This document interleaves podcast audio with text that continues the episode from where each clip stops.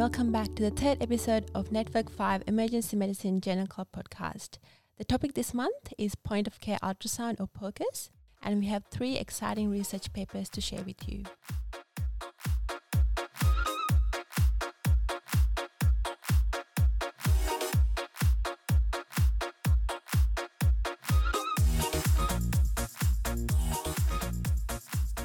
So today we have Oliver, one of our Westmead E D residents and a previous cardiac sonographer, talking about POCUS in patients presenting in cardiac arrest. Hung, one of our Westmead E D registrars, talking about the potential role of ultrasound in diagnosing P E. Finally, we have Pramod, one of our E D consultants, talking about the use of POCUS in long bone fractures. We are also very lucky to be joined by clinical toxicologist and E D consultant, Doctor Richard McNulty, and E D consultant, Doctor Kenny Yee. Before we get started, let's do another round-the-table introduction. I'm Simoda, and I'll be your host today. I'm Shreyas, and I'm back for another month. Hi, I'm Richard McNulty. Hi, uh, my name is Hung, I'm one of the E D registrars. Hi, my name's Pramod, I'm back again for another month. I'm Kit. Also back again for another month. Hi, my name's Oliver. I'm one of the E D residents. Hi, my name's Kenny and I'm here as well. And I'm Caroline. I'm also back for another month.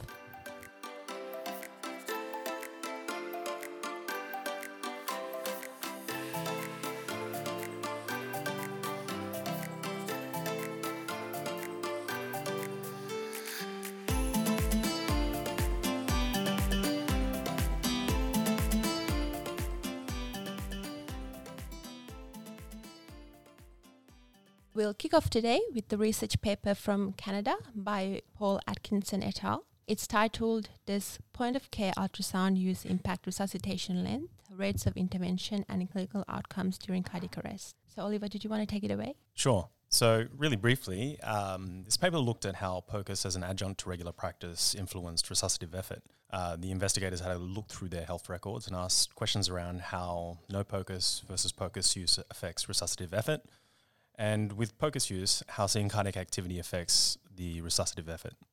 So we'll start with the methods. Uh, it was a res- retrospective review of health records over a four-year period between twenty ten and twenty fourteen, and looked at patients who presented to E D with cardiac arrest at a single tertiary healthcare centre in Canada. Inclusion criteria included all cardiac arrest patients, and, and they excluded patients who were less than nineteen years old, or their resuscitation ended due to prior advanced care directives or end-of-life decisions, or any inpatient cardiac arrests.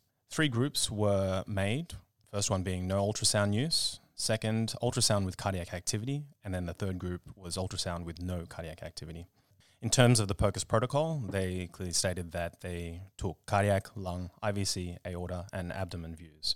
Primary outcome was around the resuscitative effort, so length of resuscitation and the frequency of interventions, including the rates of administration of epinephrine and endotracheal tube insertion.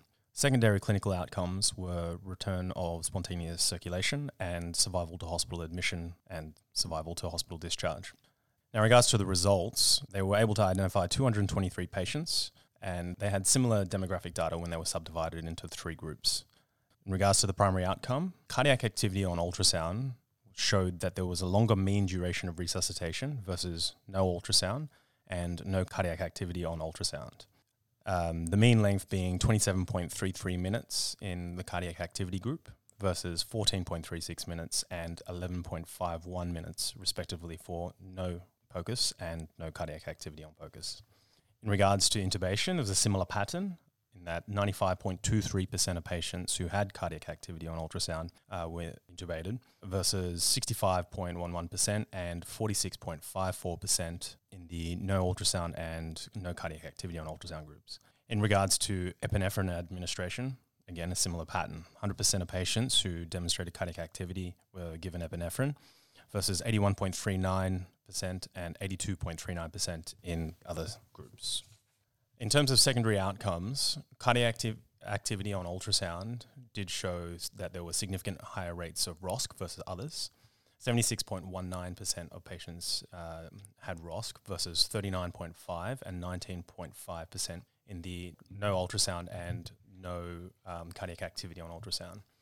In regards to survival to hospital admission, thirty-three point three percent of patients, the cardiac activity groups survived versus twenty-seven point nine percent and six point nine percent um, no POCUS and no cardiac activity groups. The survival to hospital discharge group showed nine point five percent of patients with cardiac activity survived to discharge versus six point nine percent and zero point six percent uh, in regards to the no POCUS and no cardiac activity groups. So overall, the group showed that cardiac motion increases resuscitative effort in regards to length and interventions versus no ultrasound and no cardiac activity on ultrasound. This behavior has been observed in previous studies, and it could be thought that patients with a low pre-resusc probability of R O S C and no cardiac activity would demonstrate a low likelihood of survival, and this can um, and may have been used to guide their resusc termination, although it's not part of their guidelines. Regarding secondary outcomes and R O S C, um, there may be improvements in rates of R O S C, survival to hospital admission, and survival to hospital discharge in patients who have cardiac activity on POCUS, uh, but the advantage is short-term, as long-term survival is poor. Um, but it's still better than those with no cardiac activity. And R O S C exhibits a survival advantage um, for both cardiac activity and patients who have no ultrasound during their resuscitation. And the authors did say that it was difficult to know if the improved outcomes were due to the increase in resuscitative effort um, due to the positive finding of cardiac activity, or if POCUS simply just identifies patients who are more likely to survive. So I guess the reason why I like the study was that it kind of answers a question, addresses a question that seems obvious in that, um, you know, seeing cardiac activity on ultrasound increases your resuscitation time and interventions. And um, and then really that your resuscitative effort should be on more on chest compressions versus ultrasound, because it doesn't seem to have a significant improvement in outcomes when you see cardiac activity with ultrasound. What do you think are the strengths and limitations of this study were? Well, I think the, the authors identified um, some of the limitations of the study um, in that um, it's retrospective and non-randomized. And after looking at all the data, there was a relatively low survival rate. Um, in that sense, ultrasound doesn't add much value um, in improving patient outcomes. Um, when they looked through the record, there was a lack of quality control, or they couldn't speak to the quality of the POCUS that was performed. One thing that wasn't really discussed in the paper was the uh, length of downtime prior to the resuscitative effort, which is important. Um, they did mention that bystander C P R or ambulance treatment was given, but there wasn't really detailed. So it doesn't add much guidance to uh, you know our resuscitative efforts when patients hit the E D with uh, cardiac arrest. But in regards to the strengths, um, they've published a few papers now, and they have a very well protocolized approach to POCUS with uh, focus on minimizing their pauses during the A C L S. They clearly defined what cardiac motion was, um, and then when they were trying to find the cohort, they performed uh, power measurements to adequately address their primary outcomes.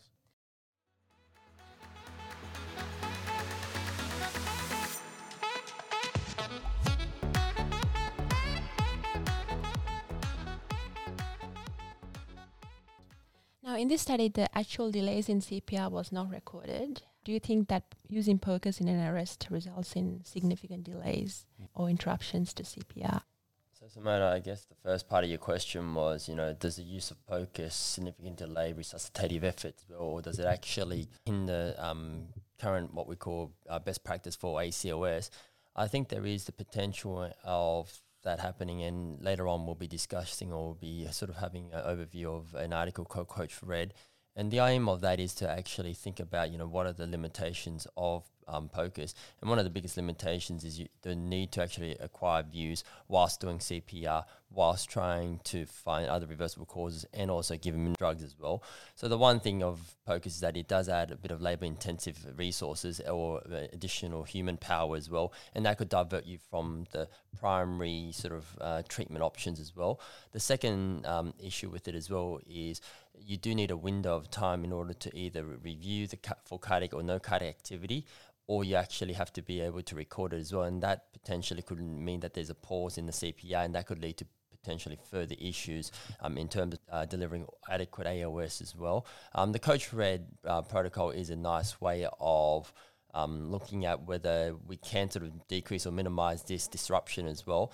Um, in order to actually bring this in, it's probably not as easy as just um, introducing it, but it needs a culture and a mentality change as to um, introducing this type of protocol into the A O S, whereby people have to be expected to be doing POCUS, but doing that part of POCUS also requires, you know, an understanding and the timing of when it should be done and when it's appropriately to be done in order to minimize these delays as well. Oliver, that actually brings us to an interesting point, which is um, the Coach Red paper, which is actually published by one of the Nepean emergency consultants, Vijay Manevel, who's fairly well known, along with Kenny, as be- being a few of the rare uh, D M Us in, in New South Wales from an ultrasound uh, training perspective. Um, can you tell us a little bit about what the Coach Red protocol is um, and how that, I guess, impacts our cardiac arrest management? So I guess Coach Red is an extension of a cognitive aid that's currently used now in our A C L S uh, guidelines that helps incorporate ultrasound into the resuscitation. So in terms of the addition of ultrasound, that we'll talk about um, uh, what it originally stood for is uh, rhythm check, and then they've added an E after that. So it's, instead of being Coach, it's now Coach Red. So recording of the echo and echo off is part of the group understanding of what's going to happen with um, the defibrillation, whether it's going to go ahead or they're going to dump the shock. And so bringing the ultrasound into the uh, cognitive aid means that everyone can work together to actually improve the efficacy of your ultrasound at the time of A C L S. Yeah, thanks. And I, I think that um, that paper, you know, while we're not going to sort of do a deep dive into it, I think it neatly found that having that sort of algorithmic approach f- meant that there was a fairly brief interruption to C P R that wasn't significantly worse than our usual rhythm checks. So I, I think it went off the top of my head from six seconds to eleven seconds or something like that, so nothing substantial. So just for our listeners, essentially, instead of the usual coached approach, um, what we would be aiming to do would be to set the ultrasound to record prospectively for thirty seconds. And then during the rhythm check, it would be continue compressions, oxygen away, all else clear, hands off, rhythm check and record echo. And then after that, it would be evaluate the rhythm and decide to shock. And so at that point, you'd be recording a prospective thirty second um, echo snippet that you wouldn't be attempting to interpret in real time. You would either shock or, you know, proceed as usual, and then during the next cycle be interpreting the echo to decide whether there's a reversible cause or cardiac activity and making the next decisions without interrupting C P R. Hi, Richard here. My thoughts on this article. It was really interesting that um, whether you had POCUS or not did not change the survival to hospital admission or survival to discharge, but it did seem to pick up the patients who had R O S C and increase the resuscitation time. So it seems like it, it increases the resources that are used in E D, which suggests, you know, why would you do it? Now, I still do a POCUS, but for different reasons. One is you've often been in the uh, situation where you see that there's a rhythm, but when you actually look at the pictures of the heart, there's nothing moving at all, perhaps just a flicker of a valve. And that lets the team know, although you've got some sort of P E A, Uh, there's really no activity there, which might suggest that it's time to, to call it a day. But the other time I do the ultrasound is you're looking for that sort of once-in-a-lifetime tamponade that you can drain. If the patient has a reversible cause, there's no point in continuing doing C P R, C P R, C P R. You have to get the needle in and drain the tamponade. Obviously, most of our arrests are ischemic heart disease uh, because of the society we live in with our Western diet. But um, so we, I do it, you know, to pick up a pneumothorax or a tamponade that we can drain. And the other reason is just to keep your skills up, right, Kenny? Because uh, the day you really want to, you don't want to have not done an ultrasound for six months. Um, that's correct, Richard. I mean, in the sense that the hardest part about this is that ultrasound is a skill that you just got to continue to do, and you've got to continue to actually stay up to date with it as well. And you find that the times when you do rely on it and you do need it the most, you just have to make sure that you have the skill set and experience to actually identify what is normal and what is abnormal as well. Just another comment that I had on the study was related to the outcome measures that they used. Just thinking back on sort of how I think I want to phrase these studies. I mean, there's so much emphasis on now good survival to hospital discharge in most C P R studies, be them prospective or retros- retrospective analyses. Uh, I didn't find that the primary outcomes in this study were very patient-orientated at all.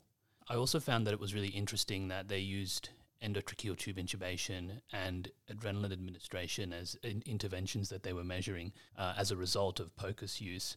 And there's now sort of evidence circulating around that neither of those things are actually particularly good in arrest. We know that early intubation does not affect overall outcomes in cardiac arrests, and delays during that peri-intubation process can often worsen outcomes for patients. There's obviously a lot of, I think we still lack a great deal of understanding in what adrenaline actually does in the context of cardiac arrest as well. And so I think both of those are poor surrogate markers for your quality of resuscitation that you're actually doing. I guess in, on a retrospective analysis, that's probably the best you can extract from the data. And so that's probably an inherent limitation of the study and the way they decided to perform it.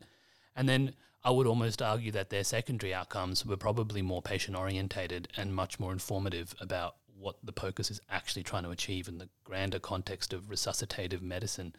And I guess to that end, the results are reasonably unsurprising. It doesn't make terribly much of a difference. I guess what really stood out to me, though, was it was pretty good at picking up patients who had a POCUS, demonstrated no cardiac activity, seemed to, and correct me if I'm wrong, Oliver, have their resuscitative efforts stopped quite a bit sooner, like significantly sooner. Um, and I think one of the great challenges as an emergency clinician myself is trying to accurately prognosticate which resuscitations are futile. That's also a very important part of acute medicine and what we do, and I don't think we're very good at it. I think there's a lot of protocols out there that assist you in prognosticating, and you know, patient factors, disease factors, et cetera, et cetera. And I guess that sort of speaks to what Richard was saying, that you can use it to let the team know that maybe ongoing resuscitation might not be useful because the POCUS has demonstrated no cardiac activity, um, and those patients tend to do very, very poorly. And so I think that's my perspective on, on the paper. I was just very interested in sort of what they focused on as their primary and secondary outcomes. Thanks, Pramod. Um, with regard to survival to hospital discharge, they didn't tell us what the quality of life was. There was no sort of modified Rankin scale or some equivalent. I believe that there is a thing, a fate worse than death. Yeah, you no, know, that's definitely, that's definitely true. If they're vegetables or, or white. So. And uh, I think that's the other thing. We're so ignorant to what happens to our patients once they leave the back door of our E D. And speaking to a lot of intensivists over my career, it's very, very interesting to see what their perspective is on some of these patients and how difficult and how complex withdrawing care is on some of these cases and how that can drain back-end resources as well. So it is a complex decision that has massive ramifications. Every family member says that their dad's a fighter. Keep going. Yeah, no, it's definitely the case. It makes it very tricky. Right. What you've said raises an interesting point. Actually, this was probably the most interesting thing for me about this paper was that obviously there was a significant discrepancy in outcome between cardiac activity found and no cardiac activity found. Partly that may have related to effort, but I'm interested in the use of cardiac activity as a prognosticator. Obviously, well, having had a look through the paper, we really don't know if there was a systematic difference between the cardiac activity found and the no cardiac activity found groups. We have no idea what the difference in downtime was between the groups, and there was really very little information in terms of the discrepancy in comorbidities between the two groups, although their mean ages and genders were similar. On that note, and in fairness, this, this paper wasn't really designed to answer this question. Do you guys have any idea of how useful and how accurate cardiac activity on POCUS is as a prognostic marker of the resuscitation? And then as a secondary question, just, you know, from across the room, from an experience point of view, and, you know, our, all of our consultants might have some information about this, and also Oliver, having been an ecotech, you might know. Um, I'm interested to know what V F or V T looks like in on POCUS when there is cardiac activity versus when there isn't. There's so many confounders that are just not accounted for in this paper. The paper, you can't derive anything from the paper to answer that specific question. The way I think about it in my head is there's a lot of this like pseudo P E A stuff that goes around, and whether or not asystole and is very fine V F and th- these differentiations that are impossible to make on the analysis of a single lead on a defibrillator machine. And maybe there's an argument to be made that those patients who you think might have either a, an asystolic rhythm uh, and wouldn't ordinarily shock, but then when you pop the probe on, they've got some vague fibrillating activity. Maybe they're in some very fine V F. And we know now that a shockable versus a non-shockable rhythm does change your overall prognosis and, and obviously reflects different underlying etiologies. That's how I make the link between I don't know if that's got any firm basis in, in theoretical concepts. Kenny, I'd be interested to know sort of what, what you think and how you interpret the cardiac activity. So say if someone, if I give you a case where you've got a lady who's arrested and you're getting um, asystolic uh, rhythms on there, but you, but in your Coach Red algorithm that you do, you do a POCUS and you see cardiac activity. What are you thinking is happening on a physiological level for this for this patient? So on a physiological level, then you have to think, you know, you know, there's some sort of a discrepancy between what you see on the screen and what you see on the ultrasound, and then you just try and figure out, well, is this actually one, you know, like you said, promoter fine V F that's actually masking as a P E A, or two, you actually got some sort of a disorganized activity that you're actually just not picking up on the leads because whether it's low voltage or whether there's a, a habitus, a body habitus problem with the patient that you're actually not getting enough electrical activity. They're the hard ones in the sense that I still think that while you can have a prognostication with um, shockable versus non-shockable, I think there are many other factors that also take into consideration to how far, how much intervention I do.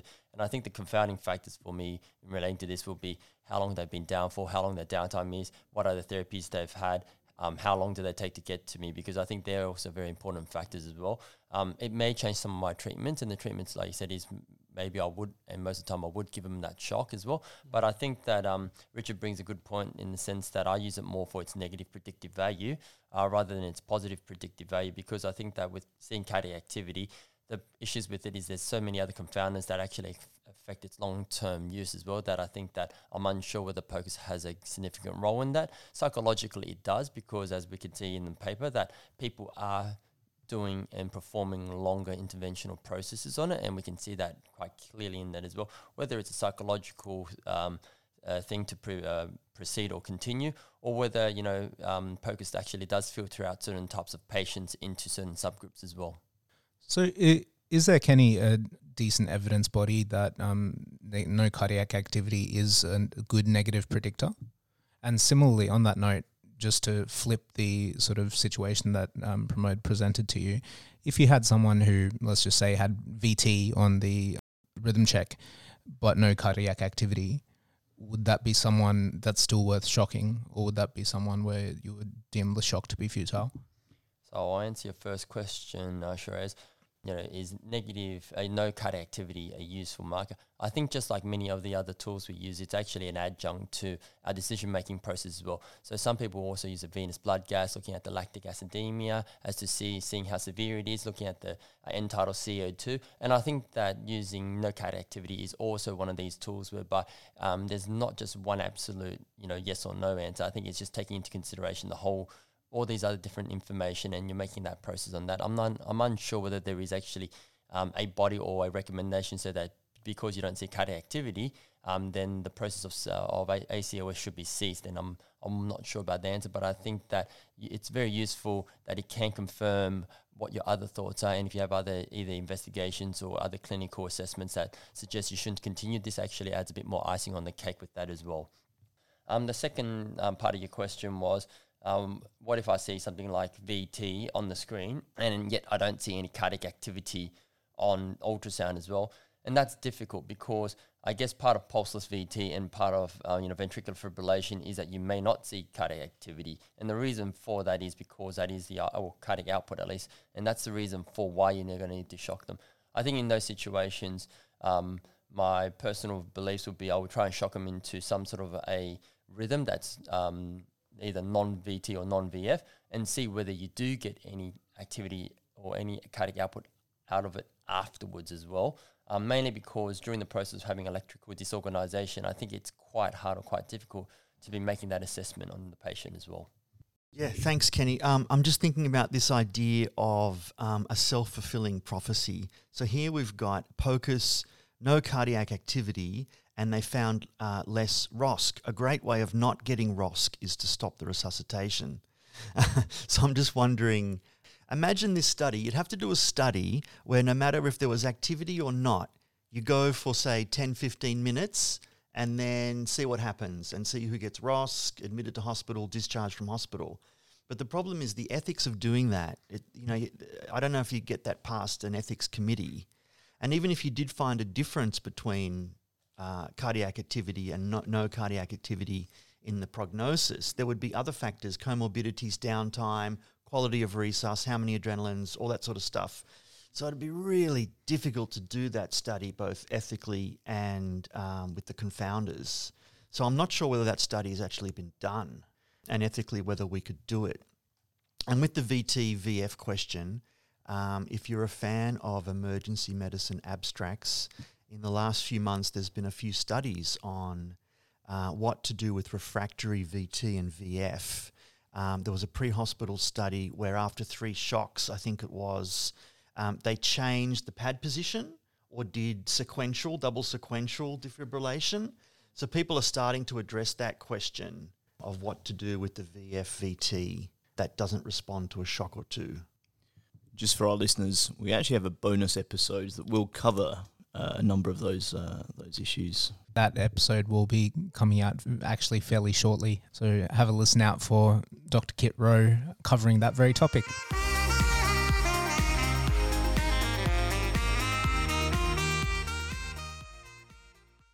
I guess just going back to what Shreyas was saying about whether we can use cardiac standstill on ultrasound as a prognosticator.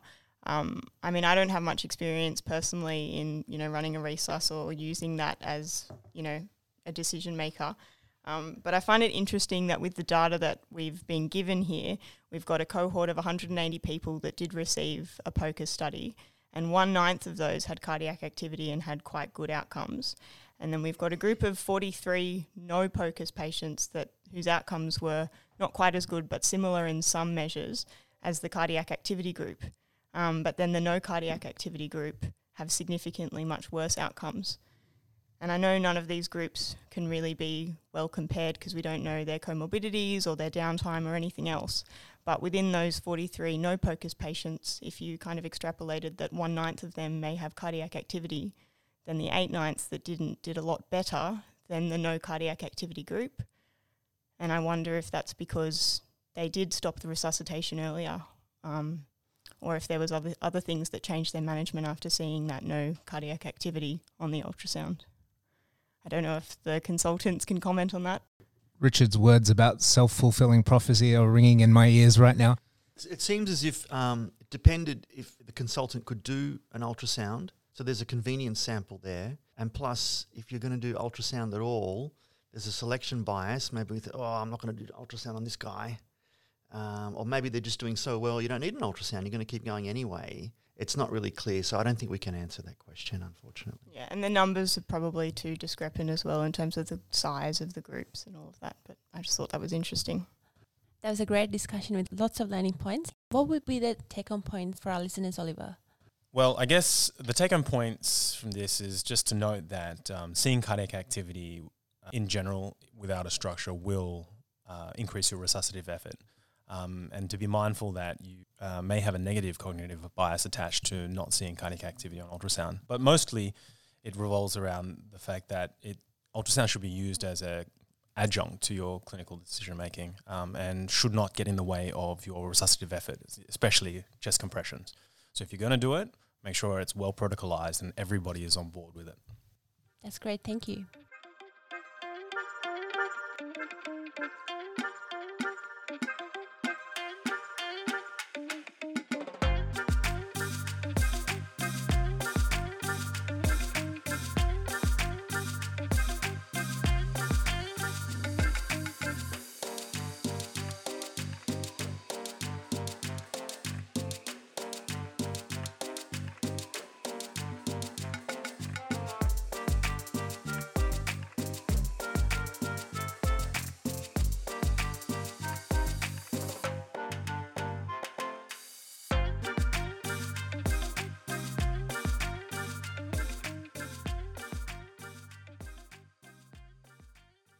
We will now move on to the next research paper, which is from the U S by James Daly et al.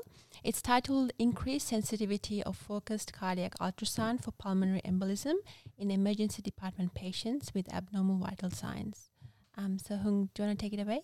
Yeah, thanks. Um, so this paper was a prospective observational study, essentially looking at the diagnostic utility of certain characteristics of focused cardiac ultrasound for P E in patients particularly with tachycardia and or hypertension, and also a particular emphasis on tricuspid annular plane systolic excursion, or TAPSE for short. Uh, so in terms of population, this study recruited patients from April twenty sixteen to November twenty eighteen. one hundred thirty-six patients were enrolled uh, from six urban academic uh, hospitals or academic E Ds in the U S, both East Coast and West Coast. The inclusion criteria involved adults eighteen years or above, tachycardia with a heart rate greater than one hundred ten beats per minute and or hypotension with a systolic less than ninety. A subset analysis was subsequently uh, undertaken on patients with uh, a heart rate greater than one hundred ten.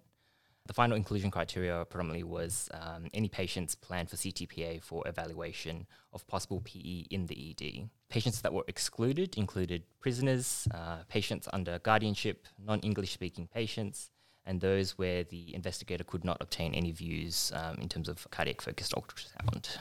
Uh, in terms of the, um, I guess, the intervention, the bedside echoes were performed by ten ultrasound-trained uh, emergency doctors, uh, which involved seven consultants uh, with fellowships in ultrasound, as well as three trainees, I guess, training in ultrasound as well. And they also included three third-year medical students who had subsequent training in cardiac-focused ultrasound as well, Uh, trained up to a minimum standard prior to the start of the study.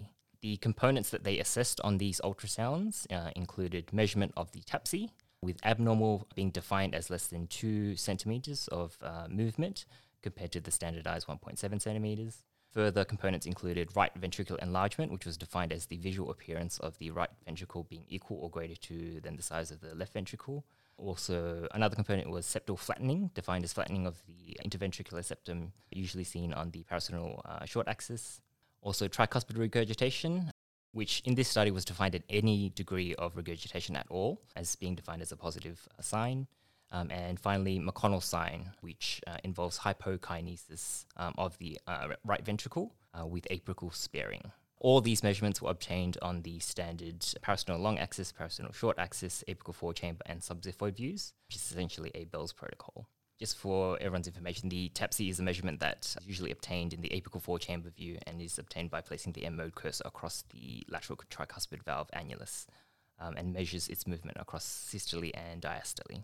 In terms of how they defined a positive case was if any components of the aforementioned um, cardiac ultrasound were abnormal, then that was considered positive, while a negative result as defined as all components being completely normal.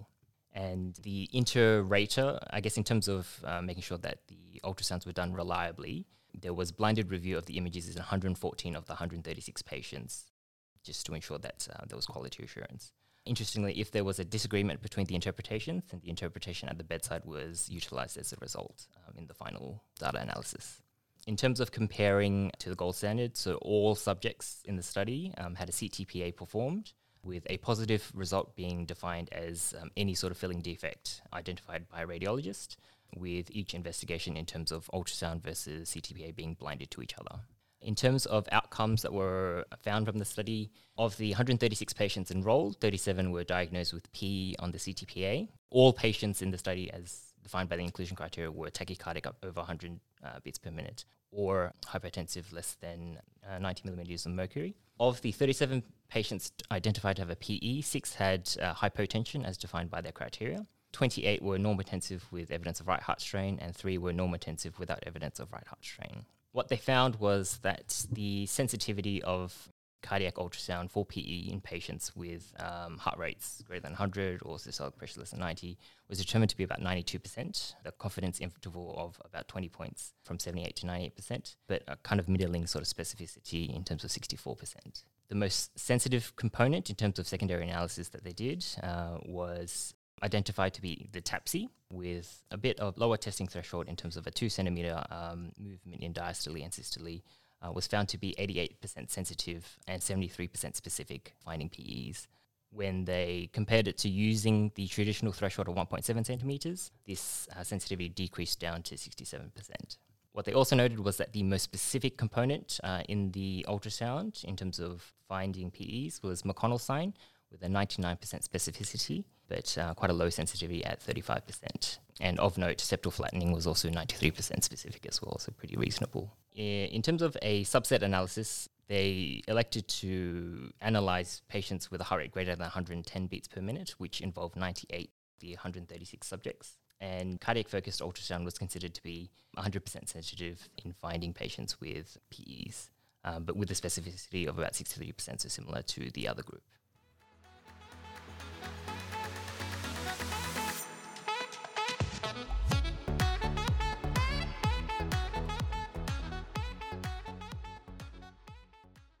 So what are the uh, strengths and limitations of this study? Uh, so in terms of strengths, I think one of the good things that occurred was that there was a reasonably small group of investigators in terms of those performing the ultrasounds. Um, so that decreases the inter-operator variability. There was a kind of realistic sort of training to each of these investigators as well. There was, I guess, didactic training initially and then uh, observed ultrasounds um, just to ensure that quality assurance was um, undertaken. And this is also quite realistic in terms of it's not a, an extensive sort of course that they were required to do. Um, it's something that can be kind of trained into all emergency physicians, essentially. So it's to kind of extrapolate that as well. And um, another good point is that one hundred four of the one hundred thirty-six cases had the images reviewed by the site principal investigator as well, just to make sure quality was at least as similar as possible. I guess one of the issues and limitations is that um, all the subjects were from academic hospitals in the U S, so they're quite urbanized. Um, and so the, there's definitely going to be a selection bias in terms of the population of patients that they will obtain. And obviously it's not the biggest study. It needs much more, I guess, investigations in terms of a larger sample size. And I think it just needs to have a bit more further studies in terms of um, trying to find distinct correlations and causations. I have a question. If you had a patient with pulmonary hypertension secondary to C O P D that comes in with shortness of breath and pleuritic chest pain, how would you go about applying the results of this study? I guess, um, would chronic right heart failure lead to a positive result? Yeah, so I guess the difficulty is right heart strain is something that is just something that you see objectively. Um, it's something that can occur with various different things. So whether it's a P E, pulmonary hypertension from C O P D or asthma or any chronic lung disease, essentially. I guess in terms of being able to differentiate between uh, a chronic uh, right heart strain and an acute right heart strain is extremely difficult. Uh, that requires a significant amount of training, and it's something that's probably not realistic for us to be able to differentiate between in uh, an acute setting either. So I think they will definitely confound and I guess essentially provide you with a positive result uh, in terms of finding suggestions of right heart strain on a on a cardiac ultrasound. What are your thoughts, Kenny? Um, so there are a few thoughts that are going on in my head as we speak as well. I mean, the biggest one that I think is I'm unsure uh, whether it would necessarily make a big investigation difference to me as well. Um, the one concern I have as well is whilst it can be used as a tool for diagnosis of P E, I'm unsure whether there's going to be a significant management difference as well. And I would have liked to see in the paper whether there was, if they actually said that, you know, these subgroup of population who were diagnosed with P E, whether they would then went on to more aggressive therapy, whether it was just anticoagulation that they went to, or whether there was actually thoughts or considerations for either systemic thrombolysis or localized thrombolysis as well.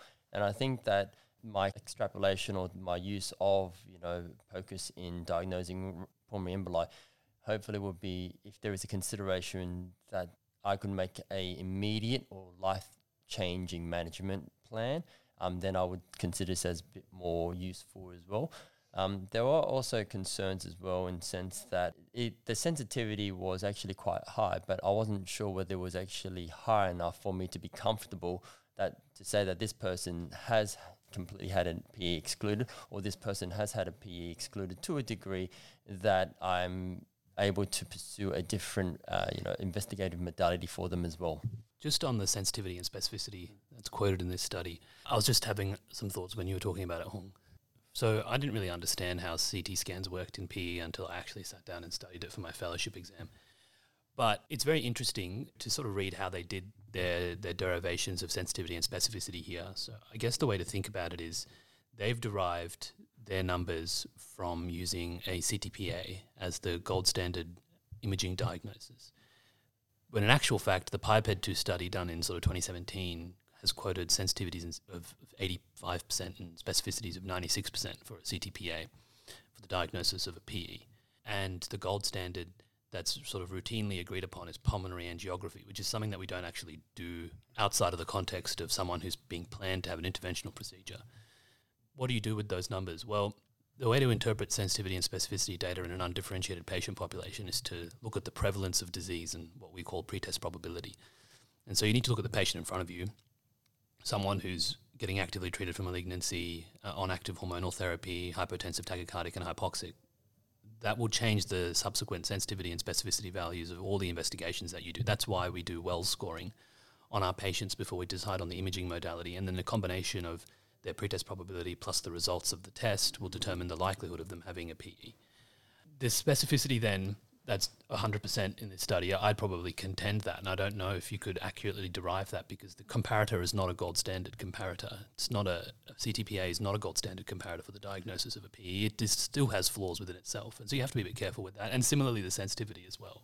Um, and so I just thought that was an interesting point to add on to what you were saying, Kenny, uh, with the sensitivity not being accurate enough for you to be confident in ruling out P E in this context. And if you actually look at it, the characteristics which they have for diagnosis of P E. And we're talking about, you know, the TAPSE, the right ventricular enlargement, the septal flattening, and the tricuspid regurg and the McConnell sign. I mean, you probably realise that a lot of patients will have these signs and they do not actually have P E as well. I mean, interestingly, the their subgroup of population was, I think the age was roughly about fifty-five to sixty as well. And I would have thought that, you know, that age group, you're starting to get more and more other comorbidities that are in play. I think that one food for thought would be if you actually did this focus examination on a younger group of population, then its utility may be more useful because in the younger group, you may not ever find these abnormalities. And if you do find an abnormality, then it might be one either more specific for what you're looking for as well. That's actually a useful thought because really it's the younger group where you don't really want to do the C T P A as well, as opposed to the seventy-year-old metastatic cancer patient where what's another scan um, in the context of them. Oliver, I saw you raise your eyebrows a couple of times as Hung was presenting um, the methodology of that paper. Most notably was when he mentioned that any one of those individual findings was enough for them to call it a positive result. So I, I guess it's kind of unsurprising in a way that they had a relatively high sensitivity and relatively low specificity, given that that was the threshold that they went with.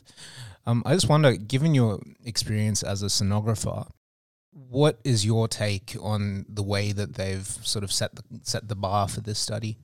Very good question. So I guess when looking at the, the measures that they're using to identify echo positive uh, pulmonary embolism, there are only really two situations where I would kind of rest my hat on. So th- that being the um, septal flattening and McConnell's sign. So, I mean, when it comes to TAPSE, TAPSE is, you know, it's done from the apical window. So there is uh, variability in its measurements and the accuracy based on whether you're in the right spot or not. And typically it's difficult to get that um, in these patients. The second thing is that you know, right ventricular enlargement and tricuspid regurgitation, they they can be seen quite a lot. And in fact, I could probably go to any patient in the room or all of you and I could make your right ventricle large. It's quite easy to do. And so um, there are technical limitations to the assessment of these, like any kind of um, echo measurement. But things like septal flattening and McConnell's sign, they have greater specificity. So when you're looking at these echoes, it all comes down to what was mentioned before, the pretest probability. So in a young patient who was previously not breathless and has no other comorbidities, septal flattening is really concerning because you know, you're talking about a dramatic rise in right side, um, right-sided pressures. Um, so this patient will be very sick, so your pretest probability of P E will be very high regardless. And something like McConnell's sign, you don't see it very often, but when you do see it, those patients are very sick as well. So your pretest probability of, of a positive McConnell's sign will push you towards P E. But again, it's very uh, specific. So if you don't see it, it's unlikely to be a very large P E. So it doesn't talk about small P Es uh, and the much smaller subsegmental P Es. But if you do see it, it doesn't necessarily mean that it's a pulmonary embolism. But if you're really thinking about it, you know, you're going to C T P A them. And also, in, in regards to the methodology, I saw that the medical students received an hour didactic training as well as an hour scanning. And, uh, you know, for a lot of us out there who are non-echo trained, that's kind of all we've had. And so I would rest my hat less on measurements but more on those, you know, gross findings that you would see to kind of use as an adjunct to your clinical decision making. That certainly reflects my experience as a unac- unaccredited player with the ultrasound machine. I definitely don't like to measure anything. I just wanted to provide, um, you know, a step back, look at the big picture context. When someone's sick and they're in shock, you know, you're looking for lots of different diseases. You're not just looking at, at P E. Um, I appreciate we have to have papers looking at this modality's uh, utility in disease X. But in reality, the patient's in front of you, and if they're in shock, you're going to be looking for a number of different things, not just um, P E.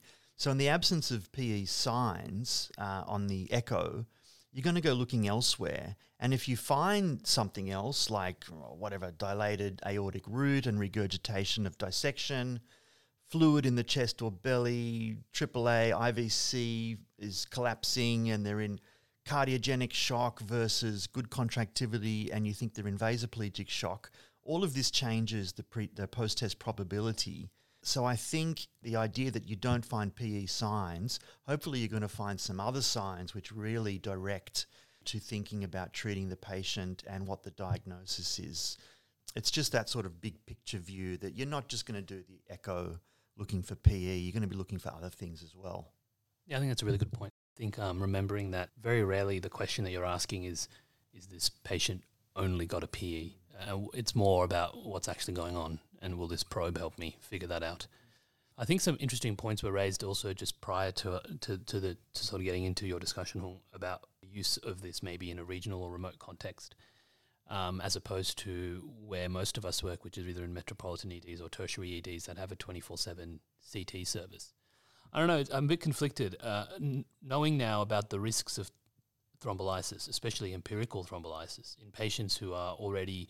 I mean, let's be real, the vast majority of patients with big P Es are going to have other comorbid conditions that are going to predispose them to the more serious hemorrhagic complications of systemic thrombolysis, hence why catheter-guided thrombolysis is now a thing uh, for pulmonary embolism. I still wonder whether if I'd seen this, if I'd saw, saw a patient uh, and then had a, they had a very dilated right ventricle or had some of these ultrasound uh, eponymous ultrasound signs, whether I would, the question really then is what do you do with that, right? You have that information now, uh, what are you going to do?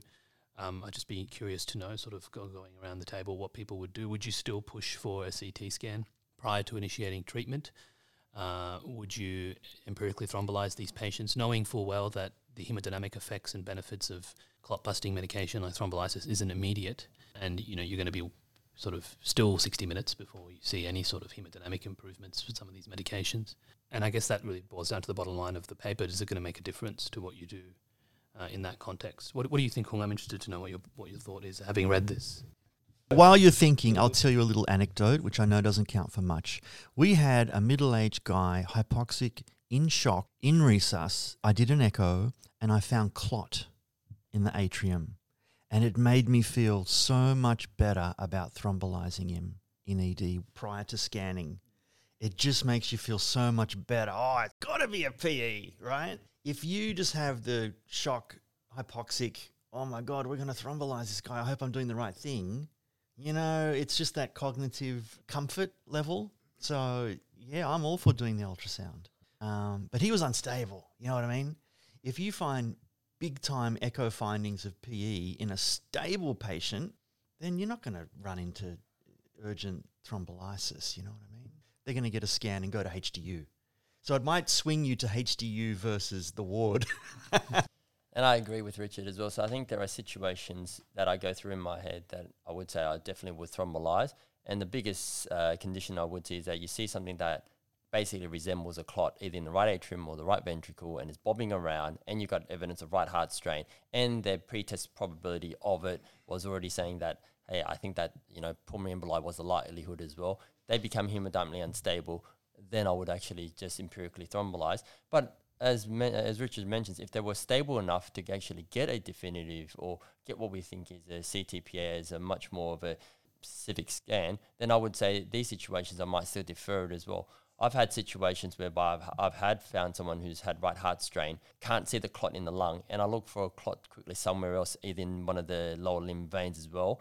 Um, in those situations, I haven't sometimes haven't been able to find the D V T, and in those situations I tend not to thrombolyze. And the ones where I have found a D V T, I've been at two minds whether I do thrombolyzing, because even though I found a D V T, I wasn't sure whether that was the only cause of their actual unwellness, or whether the D V T was as a result of whatever primary pathology they had, and because they've been immobilized for such a long period of time that they've developed a D V T as a complication as well. Just with regard to the risk of thrombolizing someone and giving them an intracranial hemorrhage, we're familiar with the data uh, from stroke. If you thrombolize, it's about six percent or something, right? But if you're not having a stroke, the incidence of intracranial hemorrhage is much lower. It might be just, you know, one or two percent. So um, if you're thrombolizing for the P E, don't think that there's this six percent chance they're going to have an intracranial hemorrhage. It's much lower, but it's it's still not zero, but it's a bit better. Kenny does raise an interesting point. I've certainly seen a case of a patient that came in hypoxic and tachycardic, but incidentally that patient also had a blue leg.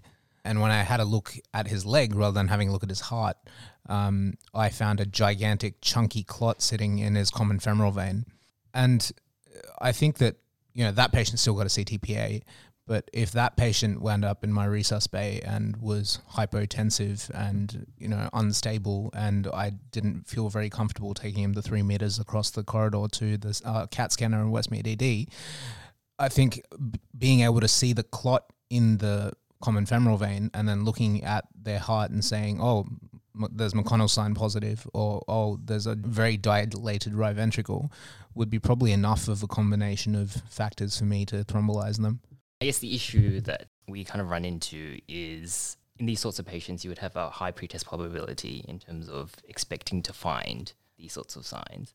The the study that we presented, it has a very sort of generic um, sort of inclusion criteria, and all the findings that they had were very just kind of broad and very inclusive. Like a, a TAPSE of like two is it's quite a low sort of threshold in terms of finding things. And I think the, the biggest thing that I think for us uh, in terms of the situation where we would run into a problem would be in those patients where they are hemodynamically unstable and they can't make it to a scanner. I guess in this study, it was just a very p- small proportion that actually required H D or I C U sort of care, uh, with only about thirty of the, or twenty-nine patients of the one hundred thirty-six. So I guess you can't really extrapolate anything from this study in terms of applying it to those more critically unwell patients. Um, and as we all kind of mentioned before, that the patients that you would thrombolyze, you're already kind of thinking, oh, I'm probably going to thrombolyze this patient before you put an ultrasound probe on them anyway. So at the end of the day, um, I don't think there's enough there to kind of really change how we kind of approach it. Hung, you just did an ultrasound term as an ultrasound reg. How good are your TAPSE measuring skills? If they are good, which I wouldn't be surprised, you know, you're very good. Um, how long did it take you to get good at measuring TAPSEs? So I did ultrasound for six months, uh, part-time, so two ultrasound days a week. We did it with one of the, I guess quite often, at least once a month, with one of our great sonography educators, Tina Cullen, who's really good at um, echoes. And I would still say my TAPSEs are terrible. Um, it took a long time, coming from pretty much no ultrasound experience, to at least get adequate Bell's windows just to see the things that I want to see. But then looking back when we started looking at trying to do measurements, that's a whole different sort of sphere. Like trying to actually get measurements, um, accurate measurements, is extremely difficult just because you need very specific windows, you need very specific um, sort of, I guess, compliance from the patient in terms of their body habitus, as well as them um, actually being able to kind of do the maneuvers that you want them to do as well. So it's all well and true, uh, all great theoretically if we could get these views for everybody, but I guess coming from the experience of doing an ultrasound term, I just find that it would be very difficult for it to be standardized across all emergency physicians. What about McConnell's sign or septal flattening or dil- R V dilation? Um, I guess septal flattening, I think there are, um, I guess, issues in terms of in a patient with a normal height, you can make it so that it looks like they have septal flattening. Um, but it, it's all about experience in terms of just making sure that you're aware, you know how to kind of uh, adjust your images so that um, you know you're in the most optimal position and you've got the right um, sort of angle on your probe. In terms of McConnell's sign, never seen it. What would be your take-home points for our listeners? I guess in terms of cardiac ultrasound in P Es, there's still quite a long way to go. We don't have any sort of thresholds to make those sort of diagnostic decisions for kind of those smaller P Es.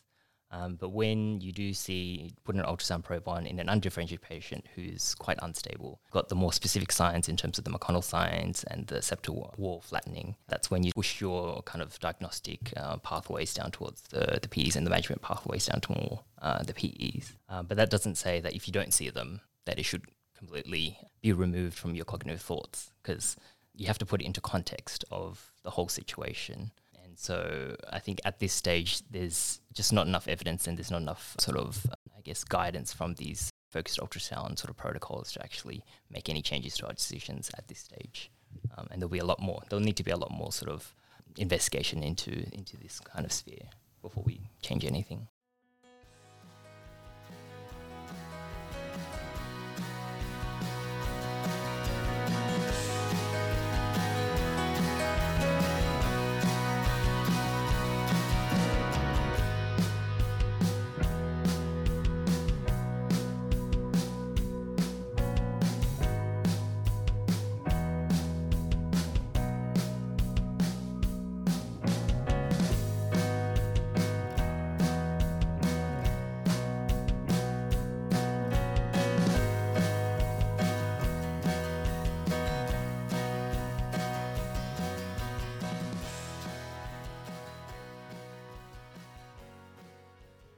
We have a new segment for our podcast and it's called Interlude.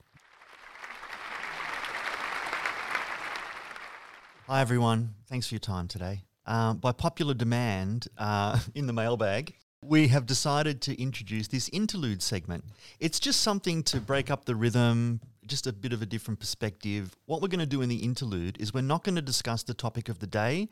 We're going to do something fun, educational and exciting. Today I'm going to be discussing a classic article, but it can be whatever you want. We can do an article to illustrate a concept, uh, just to break up and, and have a bit of fun, okay? So today I'm going to be discussing John Ioannidis' article called Why Most Research Findings Are False. Of course you all know this article because you've all read it. But to introduce the Interlude segment, we're going to have a little interlude music. Today I've selected Mascagni's interlude from the opera Cavalleria Rusticana, my favourite one-act opera. So we're going to play thirty seconds of that music now for your home entertainment.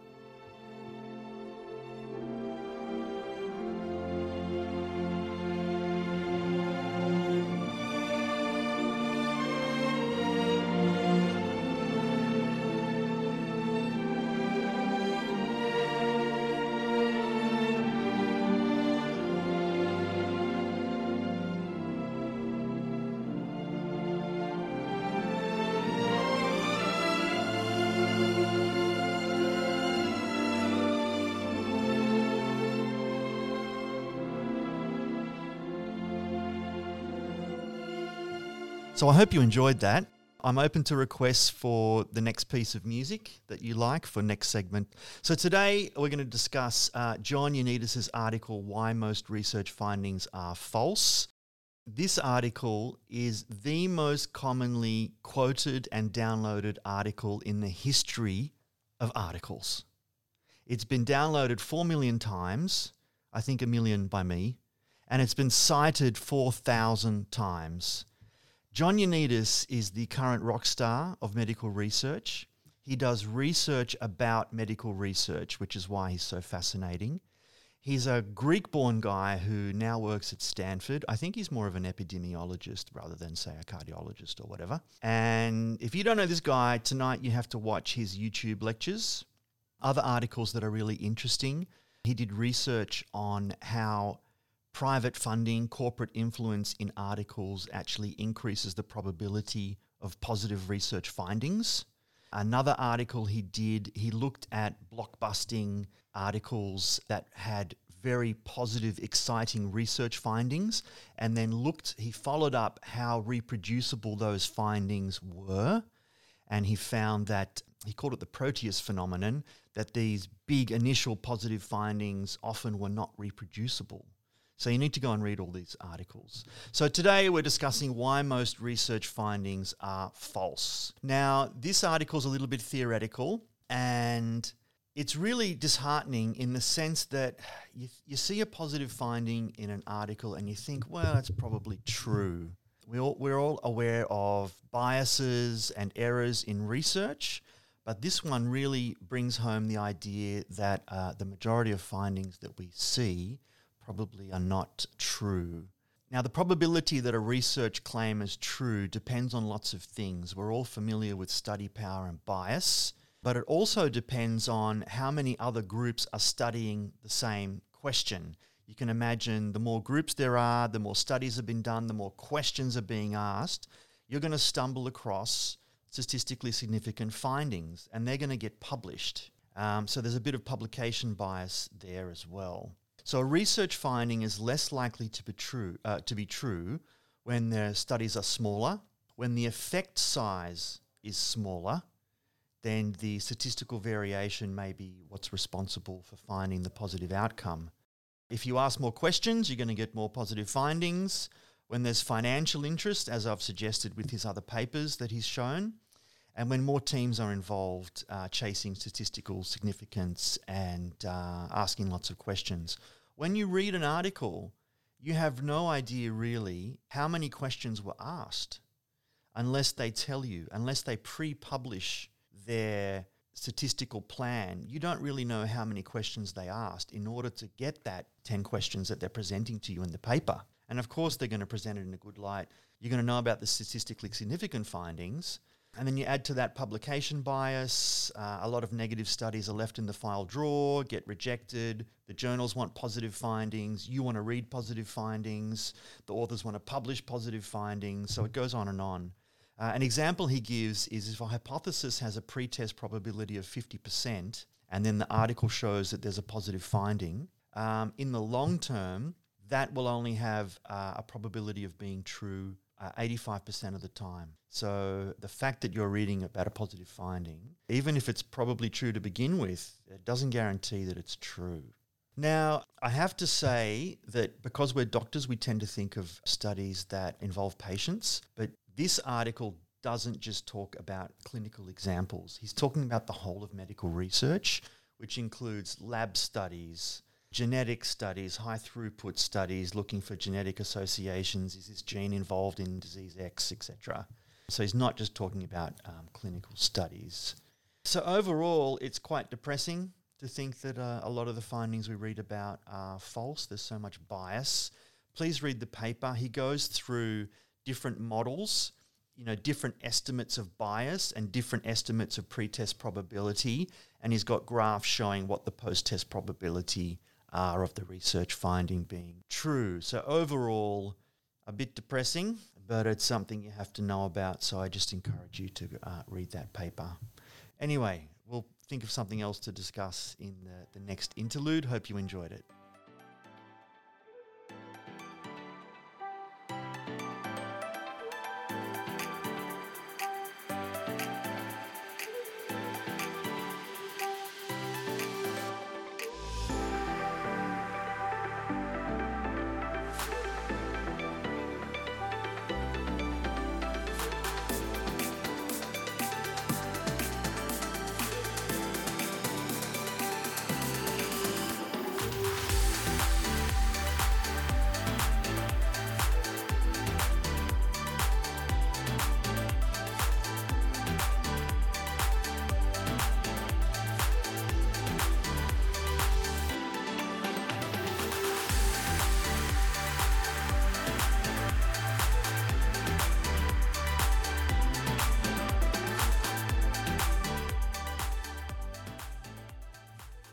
It is time for the final paper for this episode, a systematic review and a meta-analysis by Lucas Chatier et al. Called Use of Point-of-Care Ultrasound in Long Bone Fractures, and Pramod is here to tell us more.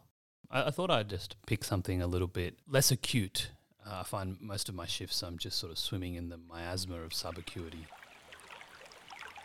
In terms of when I pick up my ultrasound probe, it's very rarely in the context of an acute resuscitation. So I think this paper sort of piqued my interest from that perspective. Thanks for this uh, introduction, Sumsumada. So Just going through PICO kind of uh, narrative for this meta-analysis. So we've got a population which was specifically touted as being long bone fractures, which they defined as fractures uh, pertaining to the radius, ulna, humerus, tibia, fibula, and femur. The intervention that was measured was the use of point-of-care ultrasound to assist with both the diagnosis and reduction of, of relevant fractures within the emergency department. Specific to how they facilitated this process, they used a linear probe. They uh, attempted to get two views, and they used the deepest hyperechoic line as the bone, disruption to that hyperechoic line as the fracture. And then given the two views that they had, they measured various numbers relating to alignment and angles, and then the resolution of those disrupted angles and alignments uh, as an indication of the success or failure of reduction. The comparator was plain radiography. So we'll talk a little bit about the sort of processes they went to. They were reasonably extensive database search through Medline and Embase. They excluded some case report stuff and some non-human stuff um, and looked at a variety of parameters, including the types of fractures, the incidences of the fractures, the training that was provided to the various uh, ultrasonographers slash medical students slash uh, clinicians involved, uh, narrowed it down to about one thousand thirty-four studies. nine hundred forty-eight were excluded, um, and then a further seventy-two were excluded after a full text review. So that left us with thirty studies that were included in total. twenty-three of those studies were for diagnostic purposes, and five were for reduction, and two of them covered both diagnosis and reduction. All of the thirty studies that were included were in unscheduled care environments, so from what I could derive from that, they were all sort of emergency department slash urgent care clinic sort of environments. The next question was sort of whether methodological qualities uh, were corrected for and common forms of research bias were, were accounted for, and yes, there was a lot of convenient sampling amongst the, the studies that were included in this meta-analysis. There were some concerns about inter-observer reliability of the ultrasound scans that were performed. Only three uh, studies even reported any inter-observer reliability statistics. Sample sizes varied wildly, and we'll talk a little bit about that as well. And none of the papers were randomized control trials. Moving on to the results. So I'll split the results into four sections. So there was results for the diagnosis of fractures. Uh, there was results for the reduction success for fractures. And then within the pooled data from all these thirty studies, um, the authors were able to do specific meta-analyses on two specific patient subsets, so pediatric forearm fractures um, and adult ankle fractures. So for the general diagnosis of long bone fractures, the quoted point-of-care ultrasound sensitivity ranged anywhere from sixty-four point seven percent to one hundred percent, with twenty out of the twenty-five studies um, achieving sensitivities of more than ninety percent. The specificity ranged anywhere from seventy-nine point two percent to one hundred percent, with twenty-one out of the twenty-five studies achieving rates of more than ninety percent specificity. Point-of-care ultrasound was found to have a positive likelihood ratio from three point one one to infinity, uh, with nineteen of the twenty-five studies having a positive likelihood ratio above ten, and uh, nineteen of the twenty-five studies having a negative likelihood ratio at or below zero point one. That's for the diagnosis of long bone fractures. When assessing for the adequacy of reduction, sensitivity and specificity for adequate reduction with point-of-care ultrasound ranged anywhere from ninety-four percent to one hundred percent, and specificity was fifty-six to one hundred percent respectively. Just remember again, the gold standard of the comparator arm was X-rays for both diagnosis and reduction. The data was most homogeneous for two specific subgroups, so pediatric forearm fractures and ankle fractures, and that allowed the study coordinators to do pooled meta-analysis.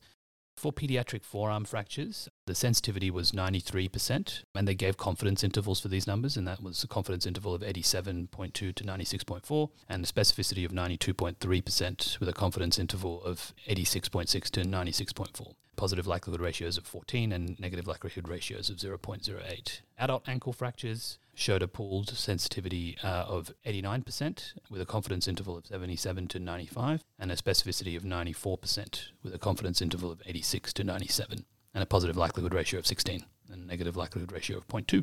So yep, a lot of percentages, sensitivities and specificities to sort of work your way through. All in all, I think their overall conclusions were needs a bit more work, needs an R C T, pretty good for peds forearm fractures, pretty good for ankle fractures, as a summary. They didn't really comment too much on the usefulness in reduction, which I think is something we can maybe talk about. They did suggest that the this whole sort of area needs further study, and I, I do think musculoskeletal ultrasound is um, a reasonable sort of avenue for further study in the emergency department, certainly a more controlled environment than our resuscitation um, bays. So yeah, that's sort of what I, what I took away from it. Can I just say, look, first of all, the diagnosis aspect, the sensitivity, you know, pretty good, ninety odd percent, yep. Right? But that's just asking the question, is it fractured? That's not what we need to know. We need to know comminution, does it involve the joint surface, where across the, vo- the joint surface, angulation, all that stuff. You can't get much of that from ultrasound. Fancy doing an ultrasound and telling the ortho reg, oh, it's broken. So ultrasound can't tell you all the stuff you need to know, and it physically won't be able to, because when the ultrasound waves hit the soft tissue bone interface, they're massively reflected and you can't see much behind it. So we'll never know all the information that we need to know to pick up the phone and call the ortho reg. So sensitivity specificity just refers to this idea of, is it broken? That's not what we need to know. Fracture, yes or no? Yes. Yeah. And so it's a bit of a sleight of hand as far as I can tell, right? That's not fair. I want to know, can ultrasound tell you all the bits that you need to know clinically that x-ray can tell you? And it can't, right? So it's a kind of a silly question. Anyway, I wanted to talk about ribs. Kenny, just quick question. Is a rib a bone? I hope so, Richard. Okay. Are ribs long? I suspect they are. They look pretty long on x-ray. All right, so this article says they studied long bones, right? Ribs are bone and it's long. So it's clearly some prejudice there. Now, the reason I'm mentioning ribs is because the only time in terms of diagnosis that I've ever found ultrasound useful for diagnosing fractures is rib fractures. You know, when you do the x-ray and you can't see the fracture and they say, no, but doc, it's really sore right there. You put the ultrasound probe on, you can see a step in the cortex. It's happened to me a few times. So you can pick up on ultrasound a rib fracture that you might not be able to see. So I think that's a legit point about the use of ultrasound for diagnosis. The only one that I've found ever useful. Now, uh, so apart from diagnosis, treatment. I can see that there might be a role in you reduce, uh, say, a forearm, and then you put the ultrasound probe on in real time while you're sedating the eighty-year-old lady, and to see if you want to keep trying to reduce it, uh, if it's in a good position. What's the alternative? You kind of guess that it's in a good position clinically. You stop the sedation, wait half an hour for the x-ray, and then say, oh, no, I need to push it some more. So I can see a role for real-time ultrasound in the in the reduction of fractures. So that's something worth pursuing. Yeah, apart for sure. From that. Just further on your point, I know the wrist uh, fracture is sort of not really in the scope of what we just talked about, but I think it is an interesting... Um, prospect for the use of point-of-care ultrasound. So the, the Royal College of Emergency Medicine over in the U K did like an hour and a half podcast on the rates of operative fixation for all reductions done in the E D. One of the sort of purported suggestions was, you know, in the absence of fluoroscopy, using um, POCUS to delineate the satisfactory nature of a wrist reduction may potentially benefit patients in that they might have reduced rates of operative fixation. I mean, there's always the risk that's always going to need an operation and you're just pulling it for comfort's sake. Um, but particularly in that geriatric population where the risks of an operation are not insignificant, there might be a role for POCUS to play in that in that situation. Kenny, have you had much experience in the, in this sort of situation? Yeah, so uh, taking on from the therapeutic point of view, I think there are two aspects which I, I think the role POCUS can be useful for. One is, as you, as we have been mentioning, is the use of it in live reduction. I see this as a subcategory. So what I mean by that is personal belief is that if you can actually clinically feel the fracture in someone who's very thin, who doesn't have much swelling, then you might find that the role of POCUS in that regards might be reduced. But the role of POCUS in terms of for helping you with reduction may be in the ones who've come in delayed and then arm or the wrist is now completely swollen and therefore you can't feel any landmarks to help guide your reduction. And I think that the utility of using POCUS is much more in that regards as well. Also, for ones where you potentially don't want to yank on it too many times, there could be another role for POCUS, such as the elderly patients who have fragile skins and you're worried, worried about skin breakages and, and wound breakages as a result of aggressive or recurrent reductions as well.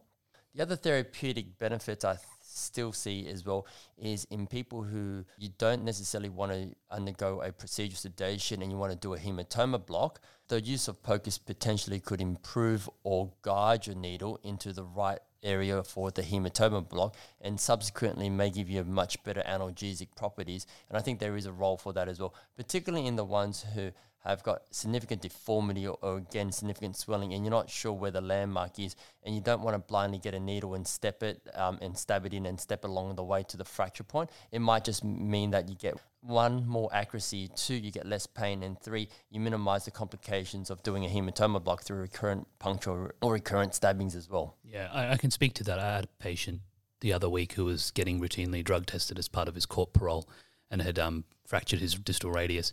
and it needed a um, needed some moulding, uh, and he refused any and all sedation because he was super paranoid that anything would come up on his um, drug testing. I did an ultrasound-guided hematoma block. It was amazing. It was really good. It worked really well for him.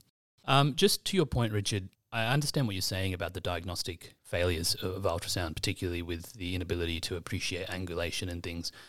I'd be interested to know what you think in the context of patients with low pretest probability for fractures. So I think if you look at how, particularly, I can speak to our department here at Westmead in terms of our adherence to rules like the Ottawa ankle rule and the foot rule, maybe not the foot rule because uh, the foot fractures are sort of out of the context of this study, but when I was reading this about the diagnostic sensitivity and specificity, particularly the sensitivity um, in uh, in this context with adult ankle fractures, if the question is more, I don't think this patient has a fracture, and instead of just sort of reflexively organing, organizing x-rays for everyone who comes in with a sore ankle, which is in a very practical sense what ends up happening, if you could screen them as being low pretest probability from the various rules that we have. I know they already have pretty good sensitivity and specificity, those those ankle and knee rules. And then you add, an, add on to that an ultrasound that's negative. Um, would, would that be helpful? No, I'd still do an x-ray if I thought there was a fracture. An ultrasound is so focal and localized, it's like being on the street and standing under a street light and looking for your keys under the street light. You can't look anywhere else. I want to have a proper view of the whole area. I'd still do an x-ray. In terms of the reduction for pediatric forearm fractures as well, I think there was some talk in this paper about how useful that would be in terms of active reduction and achieving an appropriate alignment of, of bones and using that as a diagnostic tool as well, because the pediatric forearm fractures very rarely have significant comminution. There are almost always some variation on a on severity from a, what we'd call a green stick fracture in a, in a particular age group. In that situation, would you still be x-raying those patients? Yeah, because the G P in the clinic's going to do an x-ray. They won't act without the x-ray, so yeah. It doesn't save us an x-ray. Yeah, no, fair enough. Yeah, I guess that, that was the sort of thing, whether or not it would end up, if the patient in their clinical journey at some point would still end up getting an x-ray. Yeah, it doesn't save us. And I guess it will be quite hard for us to perform like an ultrasound on a child because they're usually... in a lot of pain. Yeah, exactly. Yeah, no, it is it is true. Uh, but I think there probably is a role in, mm. in live reduction, though. Absolutely. Um, especially in those cases, uh, to, to to appreciate whether or not you've done a good job, because kids is one scenario where you don't really want to be resedating them again and again. Um, and if you can spare an, an operative fixation, you're probably also doing them the world of good as more and more data comes out. Or, or a resedation. Yeah. Well, I mean, there's, there's data coming out now that G As in, in kids is not, not great, uh, f- and so you know you'd um if you can avoid one, I think that would be beneficial. In a patient like a pediatric patient with an X-ray that is very unhelpful and ongoing pain, is there data to suggest that ultrasound is a, new, a useful adjunct there to potentially identify a small fracture? When you say that, the first thing I think about is elbow X-rays. Is that sort of what you're thinking about? Well, like, like, I mean, from my peds term, there are a lot of suspected radial head fractures, for example, mm. that all get casted. And I, I mean, whether you'd, you know, potentially identify that on an ultrasound and that might help. I think, I, I don't know. Yeah, look, I think it is very, just thinking from a very practical standpoint, having, I don't think there's any literature to, sp- all this literature is now very new, musculoskeletal ultrasound, sort of like an emerging thing. I just think if you're thinking, to answer your specific question about the radial head, I don't really know if you could get a great view of a radial head on an ultrasound. I think the the advocacy from our orthopedic colleagues has always been, if it behaves like a fracture, just treat it like a fracture in that acute setting for pediatrics, um, and then re-x-ray them in, in a X Y Z period of time. The other thing is, you're saying to someone, oh, see that swelling where it hurts when I touch it? Can I push this ultrasound probe there, please? No, no one's going to let you do that. I wonder if there's if there would be something to be said for maybe like a supracondylar, like, like the the sort of grade one ones that are very, very occult, um, maybe, because that would probably be a bit easier to, to image than the radial head, for example, and would have therapeutic implications because, uh, you know, if you miss those, that's potentially radial head fracture. I mean, it doesn't really change the management all that significantly. There might be a, year, a yield there, and, you know, you're looking directly at the cortex. Maybe from an anatomical perspective it might change, but I don't think, my question to you would be, if your ultrasound was normal, would you not treat it with a plaster? And then in that case, then why are you doing the ultrasound? You may as well just treat it as a plaster and repeat the x-ray. Yeah. It is that very difficult question on a very pragmatic level. I think you can tout the sensitivities and specificities as much as you want, but in terms of what are you actually going to do the next patient you see, I don't, I don't really think it will necessarily change what I do from a diagnostic point of view. Does that answer your question? Yeah, no, I was just was wondering whether you could flip it and, you know, use yeah. it as the second line diagnosis. I think from um, a lot of times, if uh, if the answer's still not clear on, you know, either you know the first X-ray or the serial X-rays, um, some of the bodies have been going towards MRIing these particular areas, particularly if they're over joints and, and things like that. And you'll probably see that in in the way that the government's actually rebating some of these as well. So particularly with under sixteen-year-olds, there is a lot more G P-rebatable M R Is, particularly for limb suspected limb fractures, um, based on that grounds to say that, you know, they do recognise that there are limitations of X-rays, um, and that C T as the next modality may not be the appropriate. Uh, long-term treatment of a suspected fracture may also have its, you know, morbidity as well, so therefore they turn into another modality, modality. Um, and I think the modality they're thinking about is an M R I for obvious reasons in terms of um, risk, but uh, of course, you know, uh, there is a cost involved with it as well. Yeah, it's an interesting point going forward. I think it'll be, I'll be curious to see how accurate M R I is in the diagnosis of acute fractures. Yeah, it's an interesting area for sure. Are take-home points um, for our listeners, Pramod? Uh, look, I think it's hard to see how ultrasound would replace X-ray as an imaging modality, especially with the ease of access. I'm a firm believer that the radiation risks that have been quoted from X-ray have long been overstated by the medical community. Um, and with the b- benefits of diagnostic yield being so high, I, I think you'd be hard-pressed to avoid X-raying things. However, I do think there's a really strong argument to be made for the use of um, ultrasound in assessing for adequacy of reduction, particularly in certain patient populations.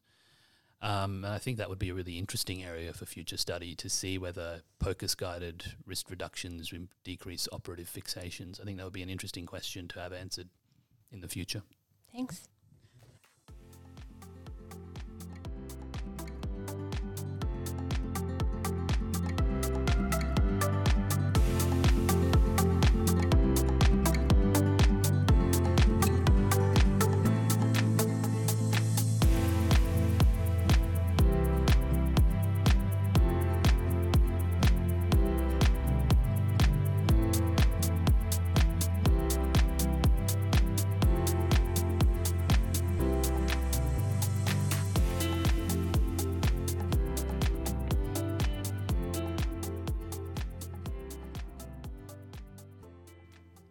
That time that you'll all be waiting for. Ladies and gentlemen, this is Kids Corner. Thanks, Moda. We've all missed travel in the age of COVID. The romance and the nostalgia of rocking up to the airport and realising that you've missed the perfect opportunity to withdraw your foreign currency at a reasonable rate.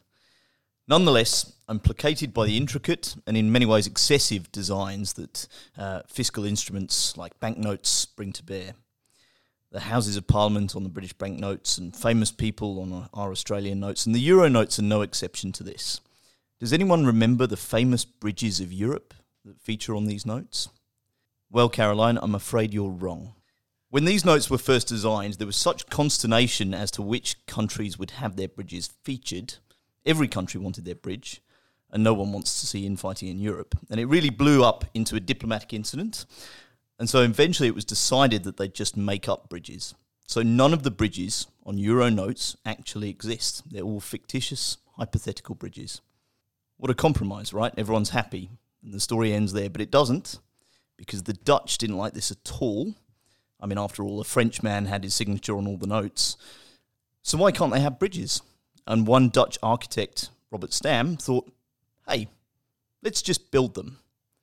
And so that's how the Netherlands have all the bridges on Euro banknotes.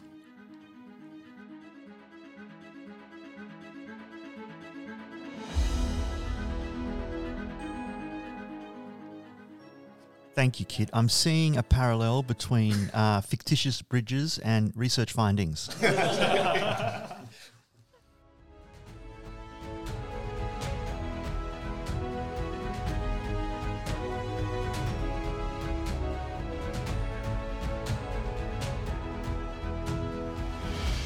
Thank you so much, everyone, for sticking it through to the end of this podcast. We hope you learned something new.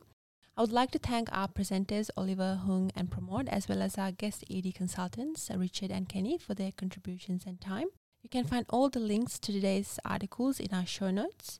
And if you have any questions, feedback or suggestions, or if you would like to be involved, please email us at westmealedjournalclub at gmail dot com. We hope to be in your ears in a month's time. Thank you.